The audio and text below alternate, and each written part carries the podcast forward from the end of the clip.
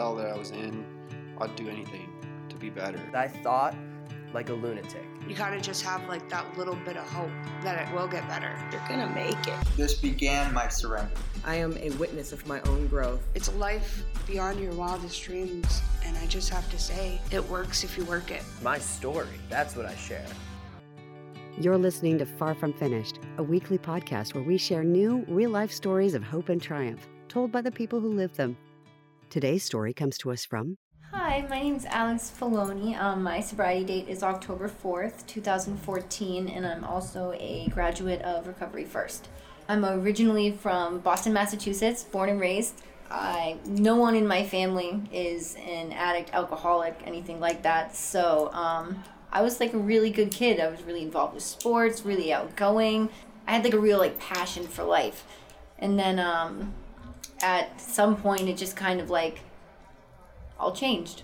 At one point, I went through. I had um, uh, like a traumatic experiment, like experience, and then, you know, I didn't know how to cope with it or deal with it, and I started, you know, acting up, and then that resulted into, you know, more defiant behavior in school, and then outside of school, I kind of just, you know, started hanging out with the wrong group of people, and one thing led to another, and I just ended up starting to do drugs, and you know, it kind of took me away from everything absolutely everything. I didn't even have like a passion for to live anymore. It was more like i was wasn't i wasn't living to use as they say. Like i was using to live at that point. Like that's the only thing that like kept me sane.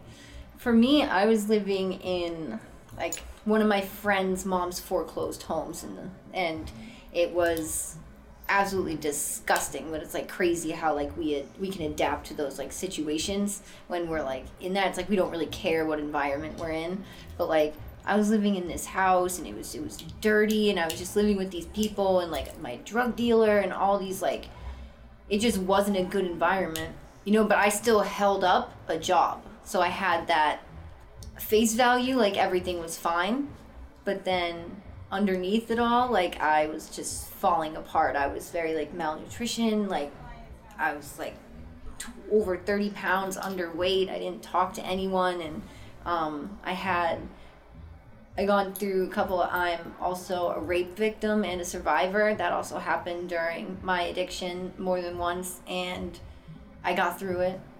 But um it's just not a really good place to be at that point and it's crazy how comfortable I was living in that sort of environment my rock bottom was more emotional than physical. Like there wasn't like a lot physically that I left. My family kind of like they always stood behind me.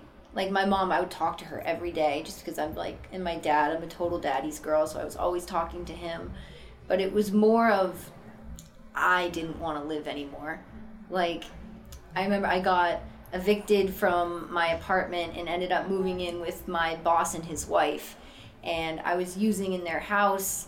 And the one thing that killed me was that their nine year old daughter kind of, you know, saw everything that was going on with me. She would find needles and like other drug paraphernalia like all around the house and she was like you know like what is this and then like i had to explain it to her at that point and um i kind of got to a place where they went away for a weekend and i was at their house by themselves um, watching their daughter and I stole my boss's wife's car, and she found out, and um, they kicked me out.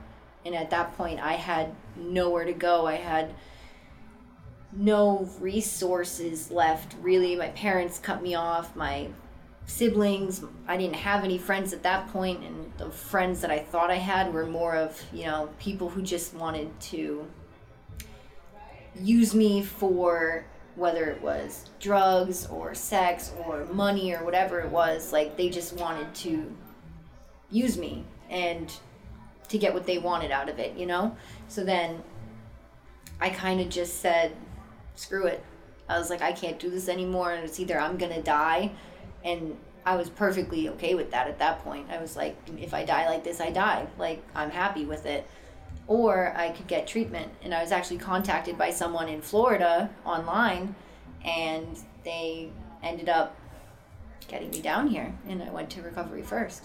It's a really weird coincidence. I was on Facebook one day and I just got a random message. Somebody I, I had no idea who it was. And it was kind of, in my mind, kind of like fate. Like, I don't believe in coincidences. I believe everything, like, happens for a reason. And they just, um, started messaging me and they were like, hey, are you okay? And immediately I just started to, like, break down and, like, freak out. I was like, no, like, I'm not okay. And that was, like, the first time I ever, like, told somebody that and they talked me through it and they told me they were like listen i have a place if you're actually willing to do this and i was really on edge because truth be told like i didn't really know if i wanted to be sober or not but at this point i didn't really have an option so i was like i'm gonna go for it and like give it a try because it's something like that i'd never tried before other than like multiple attempts on trying to get sober on my own i just i ended up down here like three days later for me, it was like a lot of people say that they use to feel numb. I have a difficult time processing emotions sober.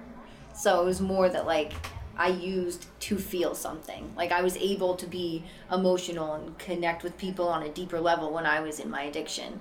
And when I got out, I couldn't like pinpoint what I was feeling. I am I angry? Am I sad? Am I happy? Like I don't know what's going on. And I had like a really difficult time in the beginning. Like the first like my first 30 days it was really difficult. It really was. But I had a really good support system. I learned from like not only like in like one-on-one therapy and like talking to other people in recovery, people who were in the same exact place as me, like how to deal with that and how to get to know myself better than I already had thought that I knew myself in my experience, like I tried so many different ways to try and get off it on my own and I would call myself sober, but I'd be drinking or like off like heroin and like other drugs that I was doing, but and it I always failed. Like I could never actually like stay sober. And they always say like listen to people, like look for people who like you want what they have and I saw that like all these people were laughing and having a good time and I was freaking miserable and hated the world and everyone around me and I finally just kind of like shut up and like listened and was like all right well it didn't work my way so I'll give it a shot and if it doesn't work it doesn't work but I'll give it all I got just like I gave it all I had when I was using I went balls to the walls for lack of a better word when out in addiction so like why not try it in recovery? And then I actually tried it and I'm still sober. So something worked. Um, I am the creative director over at Stodzy, which is Tim's um, secondary company that works with Sober Nation. So, um, like, I love it. He's the coolest person ever, and I love my job, and I've met so many cool people, and like, he like really encourages us to like do the right thing and like create a network of people that you can actually talk to and like he just really promotes like sobriety he loves it i mean if you told me like two years ago that i'd be working for like one of the most known sober people ever like i never would have guessed but it's absolutely amazing